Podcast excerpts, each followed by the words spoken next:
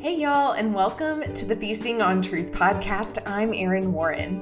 This podcast is a companion teaching to the Feasting on Truth Bible study, and right now we are in a study called To Dwell in Our Midst, a study of the tabernacle and how it points us to Jesus. I'm so glad you're here.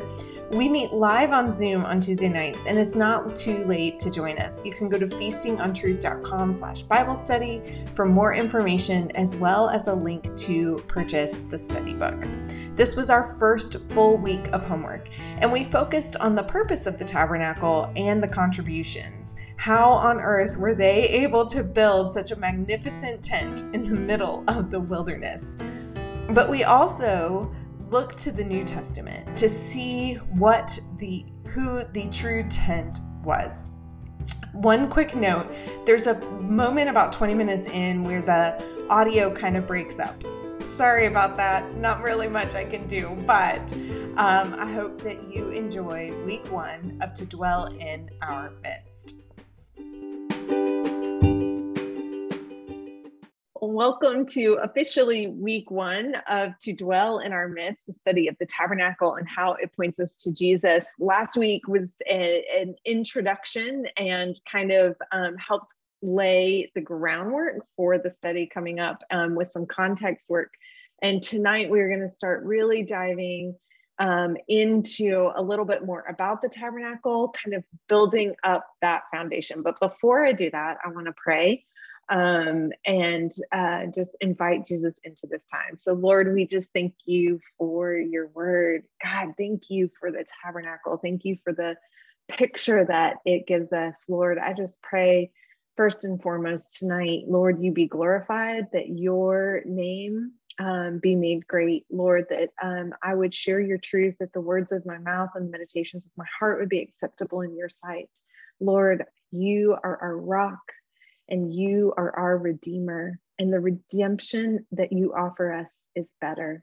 Lord, thank you for the victory we have because of you. Tonight is yours, and it's in your name I pray. Amen. So, as I said, we're going to be talking a little bit more um, kind of context. Um, so, I want us to kind of remember that um, in the introduction, we really talked about how the story of the Bible really there's this theme and this thread throughout all of Scripture that um, there is God has a desire to dwell with his people. And we see that from Eden, from Genesis, all the way to Revelation, where we see heaven and earth reunited again, where God dwells with his people.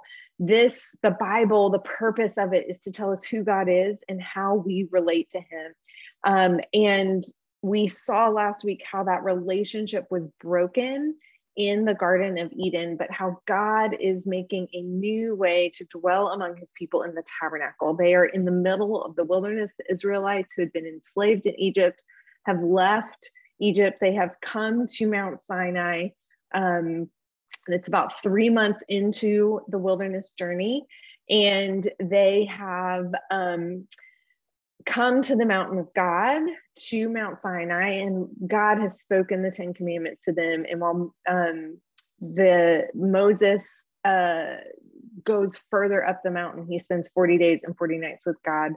Um, and so uh, last week we also talked about how the Garden of Eden um, and the tabernacle are very similar. That the tabernacle really mirrors a lot of the aspects of the Garden of Eden.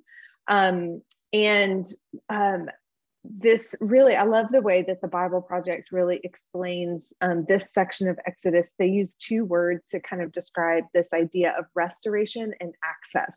And I think those two words really, when we talk about a book that tells us who God is, um, He's a God who restores us and He redeems our relationship and then access that relationship to Him.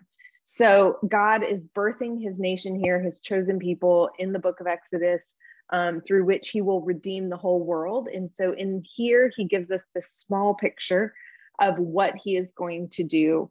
Um, and this week, I really found myself, and this is where I really want to kind of set up before we dive in deep.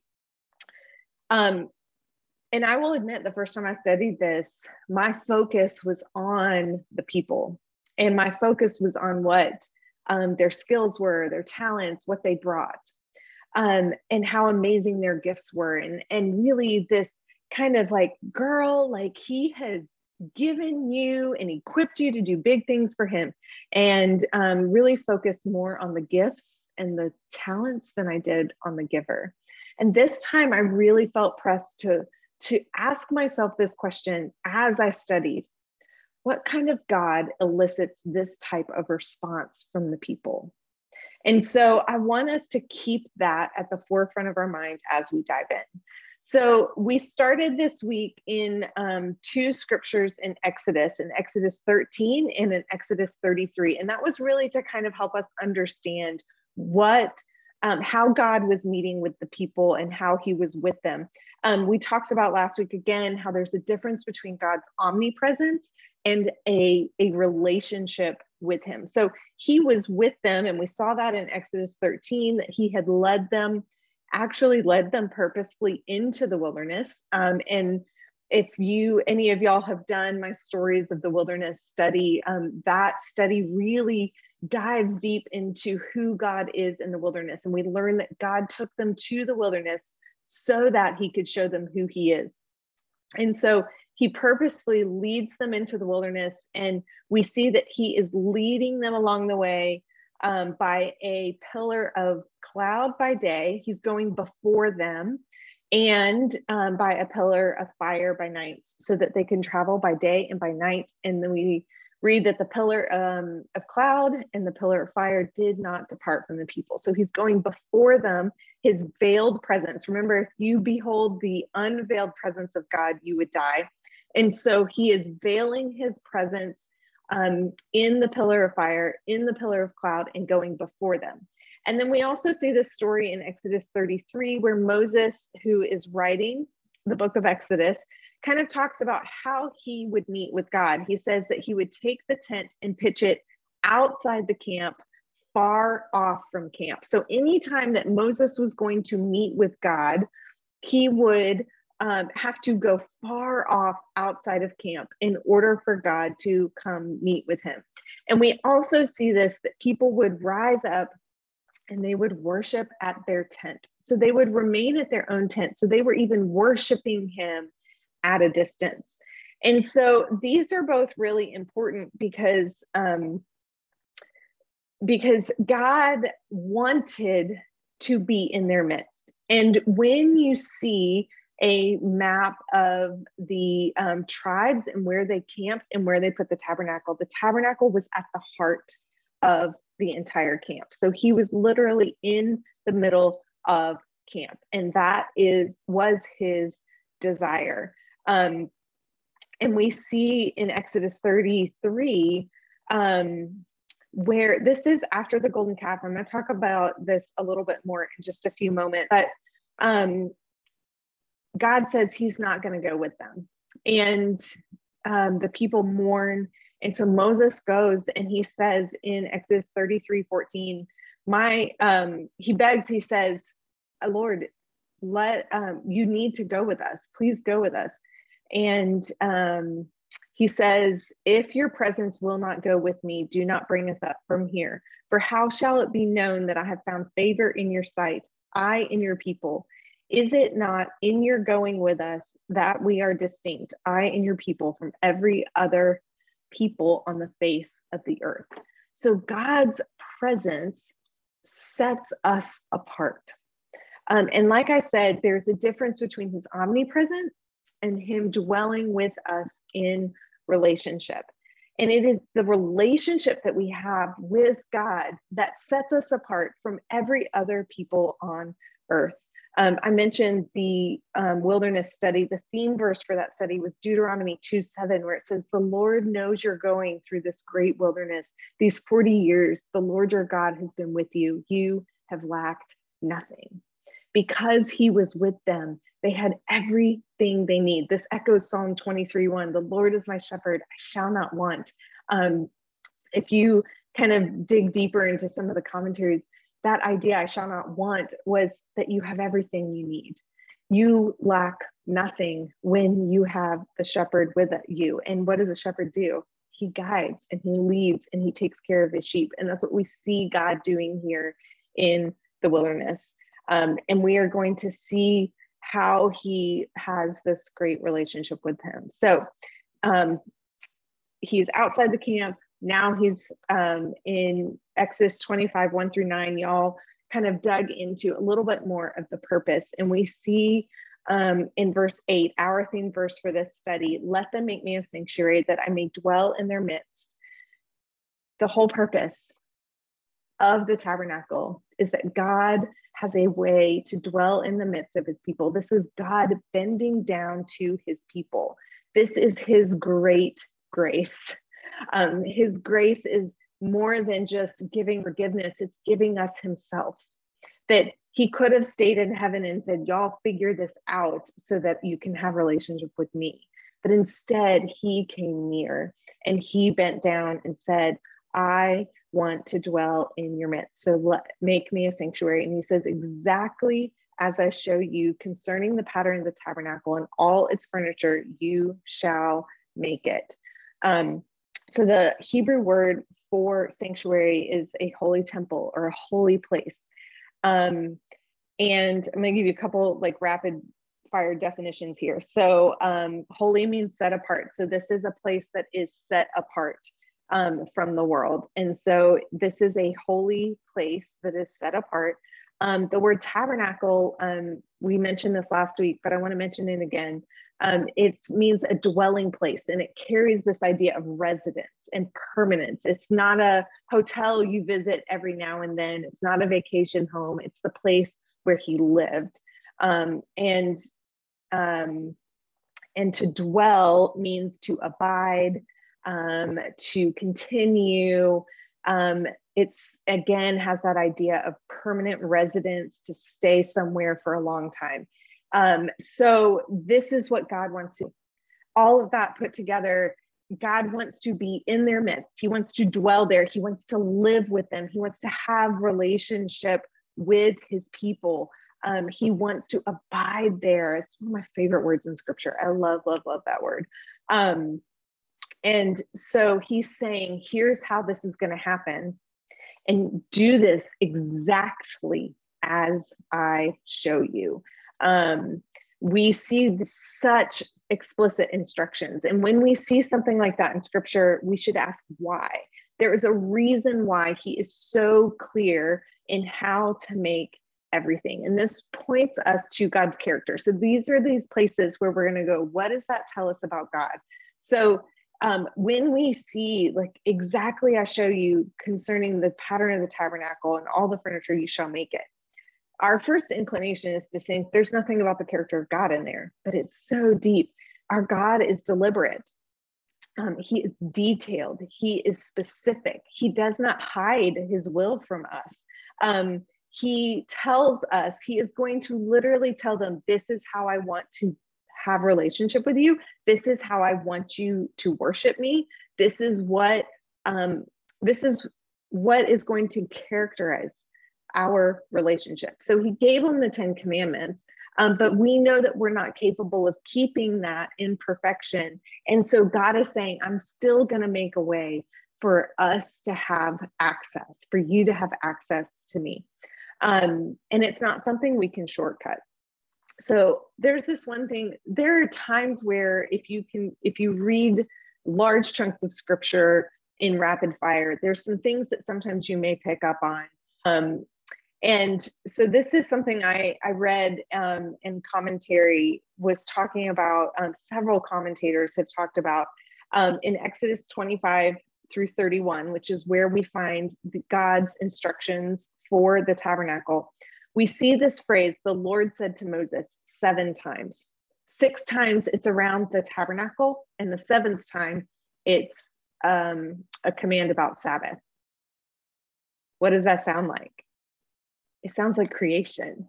And one of the really cool things about scripture, and it's something that we very often miss in our English language, is the pattern with which um, the Old Testament is written. Um, and this is a, um, you have to remember that it was passed down orally. So they would teach it to their kids. They would recite it and their kids would memorize it and then their kids would teach their kids and their kids would teach their kids. That's why you see that so often in scripture about teaching your children because if they didn't teach their children then the word of god was lost. Um, because they couldn't read. They didn't have copies of the bible on their shelves. They didn't have phones with all the different versions on it. The only way they could do that and so it is written particularly these first five books are written with with pattern and with repetition and with poetry and with um, things like this so that it makes it easier for them to remember. And so one of the things that we see throughout scripture we see this also when they cross the red sea where you see it's a it's a creation type. Um, so you'll see a lot of parallels where the light and the dark are separated where the waters are separated and there's dry ground in between um, all of those are point to creation. And so we see that here. We're going to see that here through the tabernacle, um, which again points us to Eden. God is creating a place where heaven will meet earth, where he will come and have relationship with his people. Um, and his tabernacle, his temple is different than um, any other gods and any other temples. So one of the things that you would find in pagan temples would be things like a bed for the god to go to sleep. Well, God's tabernacle does not have a bed, he does not sleep. And so there are no images of God himself in the in his tabernacle whereas a um another deity they would have a statue of Artemis or a statue of Venus or um you know and so those are ways that this is set apart this is not going to be a, a temple or a tabernacle um, to a, a God like any they've seen. So the purpose is that God will come and dwell with his people, that they will have restoration of their relationship and access. And so that always begs the question. Um, we read in that um, Exodus 25 passage about all the things that they need. He says, take a contribution Every man whose heart moves among him, you shall receive a contribution. And then he lists off all these things gold, silver, bronze, blue and purple and scarlet yarn, fine twined linen, goat's hair, tanned ram skin, goat skin, acacia wood, oil for the lamp, spices for the anointing oil, fragrant incense, onyx stones, stones for the ephod and the breastpiece. And you're like, where are they going to get this? Where did they get all of this really nice, expensive things.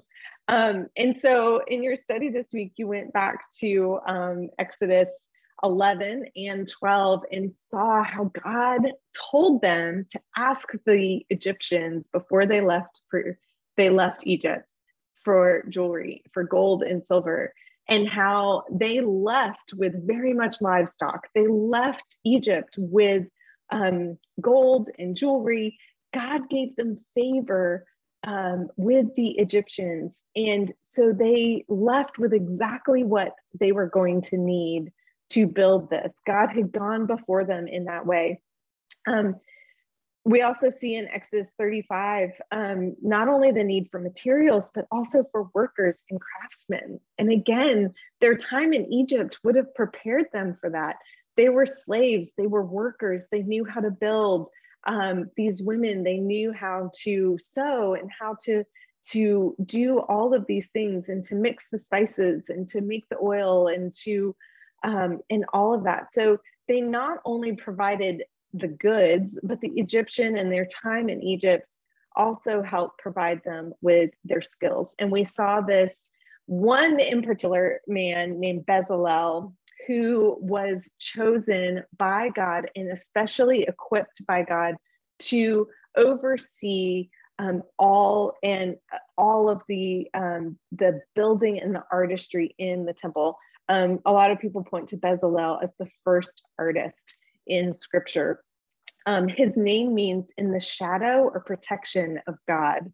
Um, and we see this beautiful phrase, and this is special, y'all.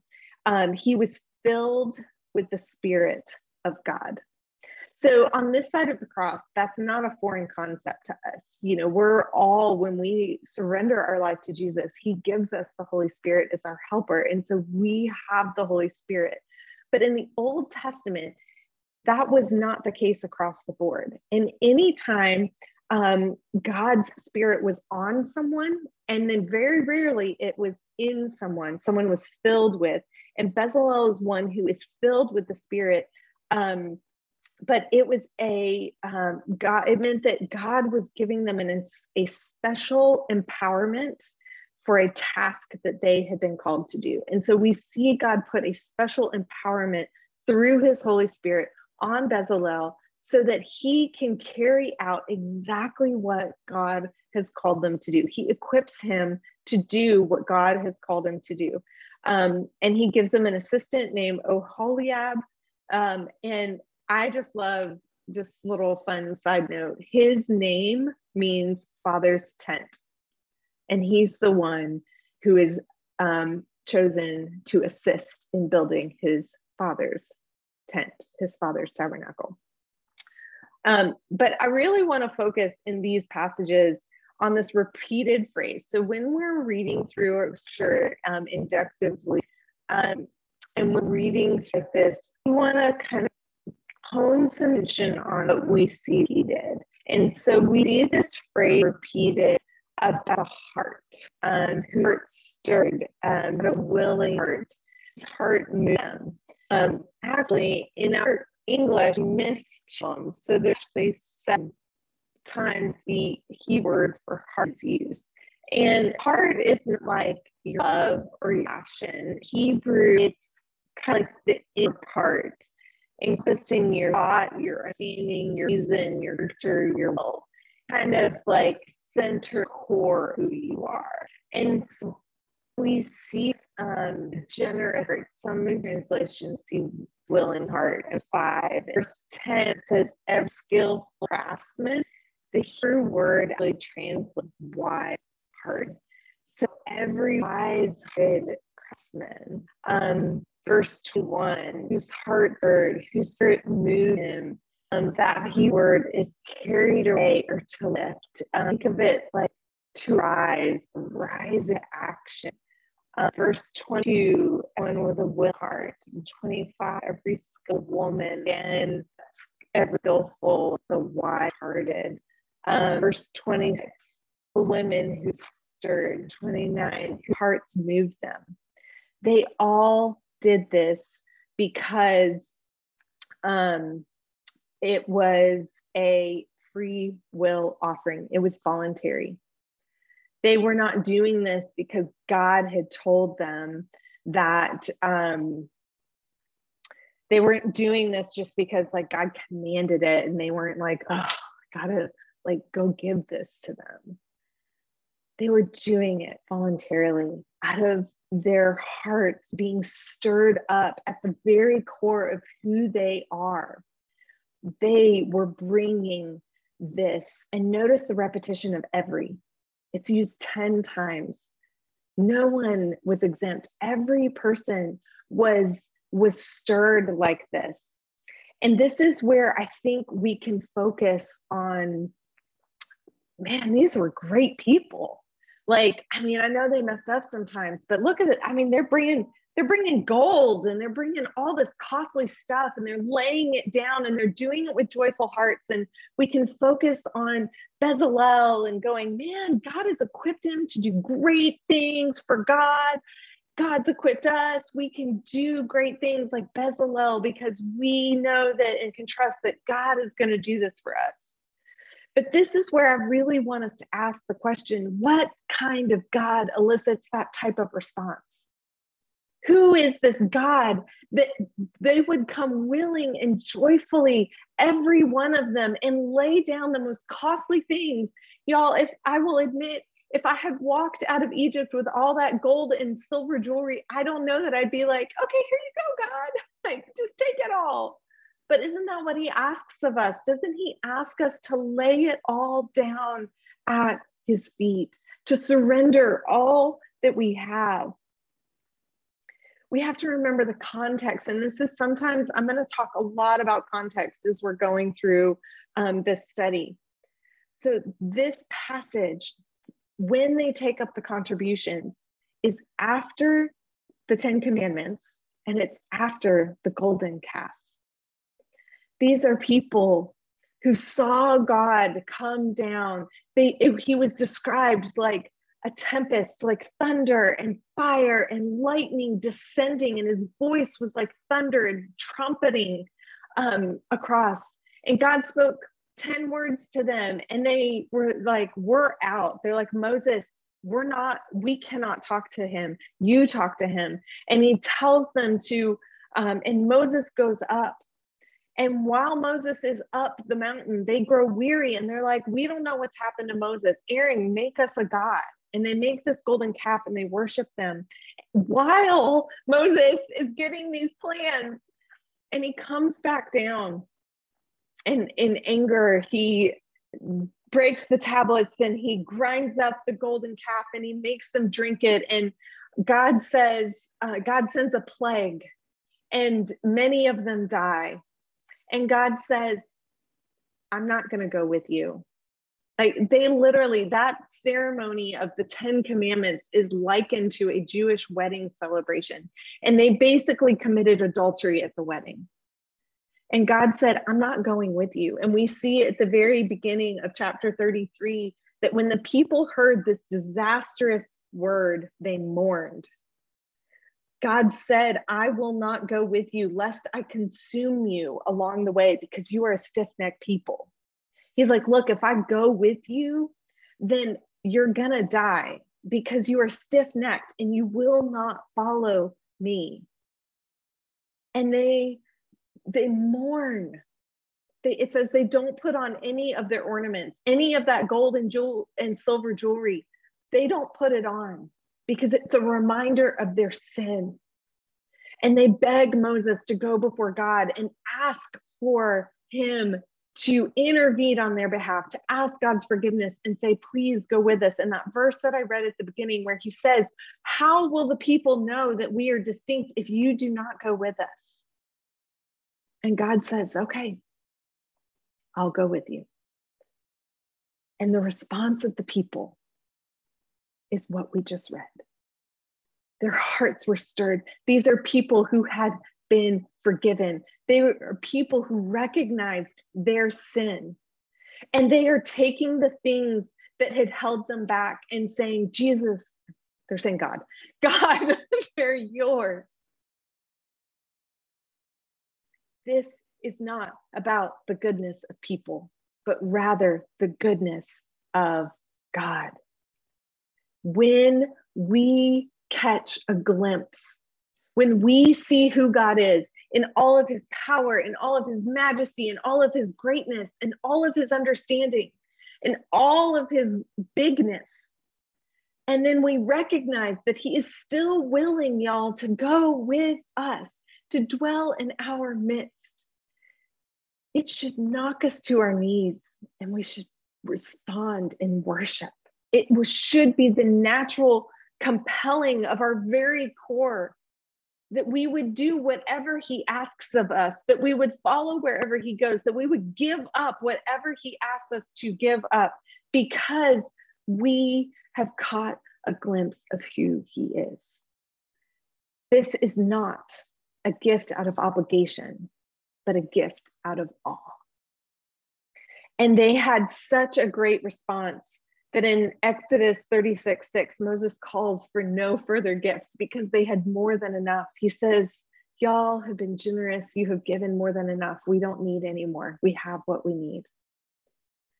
So we see in the tabernacle God's purpose that he is going to dwell with his people, not merely omnipresent, but reside with them, to have relationship with them, he provides material, he provides the skills, he gives them a creative leader to head it all up. And he gives a command. He says, Do as I say, build this exactly as I say, because he is giving them something heavenly. Not just a recreation of what was in Eden, a place where heaven meets earth, but a picture of what was to come Jesus, our true tent we wrapped our week in Hebrews 8, verses 1 through 7. Now, the point in what we are saying is this we have such a high priest, one who is seated at the right hand of the throne of the majesty in heaven, a minister in the holy places, in the true tent that the Lord has set up, not man. For every high priest is appointed to offer gifts and sacrifices. Thus, it is necessary for the priest also to have something to offer. Now, if he were on earth, he would not be a priest at all, since there are priests who offer gifts according to the law.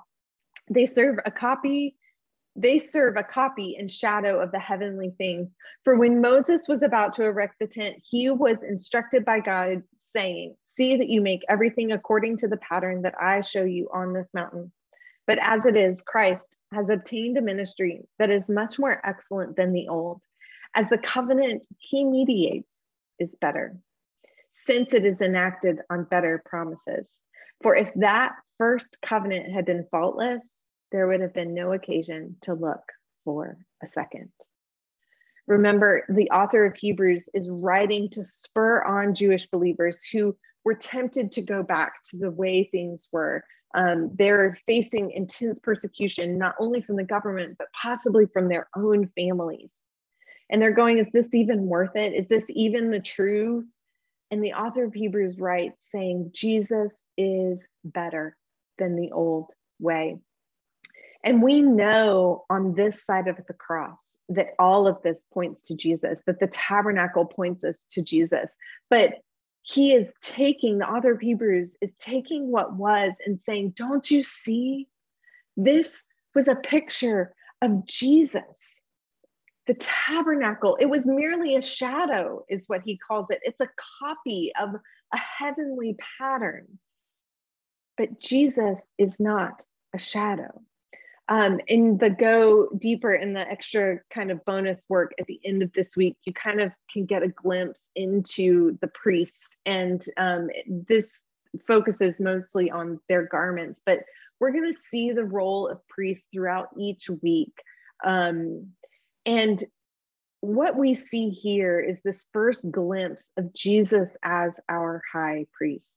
Um, and we're going to see that over and over and over. Jesus was not a priest that had to offer sacrifices for himself first. He was not a priest who was imperfect and therefore had to cover his own sin first. Jesus was perfect. He was the the true high priest. And so um he is not the shadow. He is the true tent. I love that um, verse two. He's the minister in the holy places. He is the true tent, the one that the Lord set up, not man. The tabernacle, though it is um, is still imperfect because it was created by human hands. It might be a heavenly pattern, but it was created by human hands, and therefore it was not enough. Hebrews 1 um, in the book of Hebrews actually opens with this beautiful, it's one of my favorite passages about Jesus in the Bible says in verses one through four long ago and at many times and in many ways god spoke to our fathers by the prophets but in these last days he has spoken to us by his son whom he appointed the heir of all things through whom also he created the world. He is the radiance of the glory of god the exact imprint of his nature and he upholds the universe by the power by the word of his power. After making purification for sin, he sat down at the right hand of the majesty on high, having become as much superior to the angels as the name he has inherited is more excellent than theirs. Jesus is the exact imprint of God. He is God Himself come to earth in human flesh. The tabernacle is a copy and a shadow, but Jesus is not. Jesus is the real deal. In John 1 14, it says, The word became flesh and dwelt among us, and we have seen his glory, glory as of the only Son from the Father, full of grace and truth. Jesus is God bending down to us. He is God's grace in human form. He is truth. He is not false. He is not um, that shadow. He is truth, and He is the glory of God in the in the veiled presence of Jesus. He became flesh and dwelt among us. That word dwelt, we see again, and here it actually means it's Greek because it's in the New Testament and it means tabernacle. Jesus has become the true tabernacle by coming to dwell with us and opening the way. And there's this this phrase that we saw in both the Hebrews 1 and Hebrews 8 passage, he sat down. Priests didn't get to sit. Priests always had work to do. There's millions of Jews, and as we're going to see in the coming week, as we kind of step into the first um, furnishing the, the bronze altar on which they would offer sacrifices day and night. There was always work to be done. But Jesus is seated at the right hand of the throne of God. He's seated because it is finished. Matthew Henry says, We can never be thankful enough that God has, in so many ways and with such increasing clearness, spoken to us, falling, fallen sinners, concerning salvation. That he should by himself cleanse us from our sins is a wonder of love beyond the utmost powers of admiration, gratitude, and praise. What he did for us is so much bigger than I think we may ever understand here on earth. He has spoken to us. He has redeemed us. He has saved us. The covenant that Jesus mediates on our behalf is better. He is the true tent, the more and better tabernacle. And because he came here, it is finished. That is the God that elicits the kind of response of worship. One who is long suffering with our sin, one who is merciful and gracious he is Emmanuel, God with us. He is true. He is deliberate. He is orderly. He is specific. He is not a God of chaos. He is victorious, holy, faithful creator. Jesus is better. Will you pray with me? Jesus, thank you for the covenant that you mediate on our behalf. Lord, the one that is better, the one that is complete, the one that is final, the one that um, does not have to be offered again and again and again and again and again. Thank you for coming here. Thank you for bowing to um, bending low, Lord, and humbling yourself.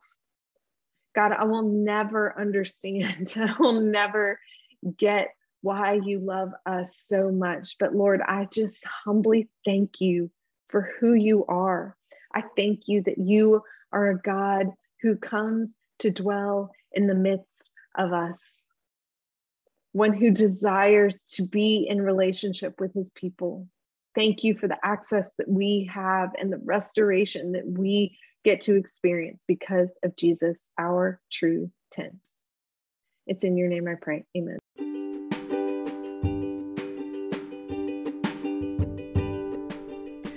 Hebrews 11 13 and 1 Peter 1 10 through 12 talk about the prophets and the faith of those who lived before Jesus, those who knew a time was coming when God would bring restoration through a Savior. It talks about their longing to see that day, how they only saw them from a distance and they longed to be where we are now. This living in this place of redemption where God dwells in and among us because of the blood of the true tent, Jesus. We get to experience the presence of God with us every day. What a joy and a privilege it is to live on this side of the cross. This week, we will begin studying each of the furnishings in the tabernacle, starting with the bronze altar. And y'all, I'm going to warn you, this week is really hard to read. But instead of bowing out in the hard, I encourage you to press in and endure through these difficult passages. I think this week, more than any other, taught me the weight of my own sin. It's not something that we like to admit, but remember, we are living in this place of victory. He is seated at the right hand of God. It is finished. But our sin cost Jesus greatly. And I am humbled and so thankful and grateful that He came here and did for me what the blood of bulls and goats could not do. I'll see you next week.